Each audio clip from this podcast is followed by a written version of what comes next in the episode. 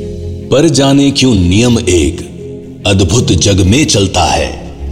भोगी सुख भोगता, तपस्वी और अधिक जलता है। हरियाली है जहाँ जलद भी उसी खंड के वासी। मरु की भूमि मगर रह जाती, है प्यासी की प्यासी। और वीर जो किसी प्रतिज्ञा पर आकर अड़ता है, सचमुच उसके लिए उसे सब कुछ देना पड़ता है।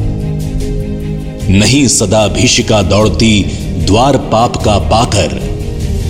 दुख भोगता कभी पुण्य को भी मनुष्य अपना कर सस्ती कीमत पर बिकती रहती जब तक कुर्बानी। तब तक सभी बने रह सकते हैं, त्यागी और बलिदानी। पर तब भी रेखा प्रकाश की जहाँ कहीं हस्ती है, वहाँ किसी प्रज्वलित वीर नर की आभा बसती है। जिसने छोड़ी नहीं लीक, विपदाओं से घबराकर, दी जग को रोशनी टेक पर अपनी जान गंवाकर। नरता का आदर्श तपस्या के भीतर पलता है। देता वही प्रकाश, आग में जो अभीत जलता है। आजीवन झेलते दाह का दंश वीर व्रतधारी हो पाते तब कहीं अमरता के पद के अधिकारी। प्रण करना है सहज कठिन है, लेकिन उसे निभाना।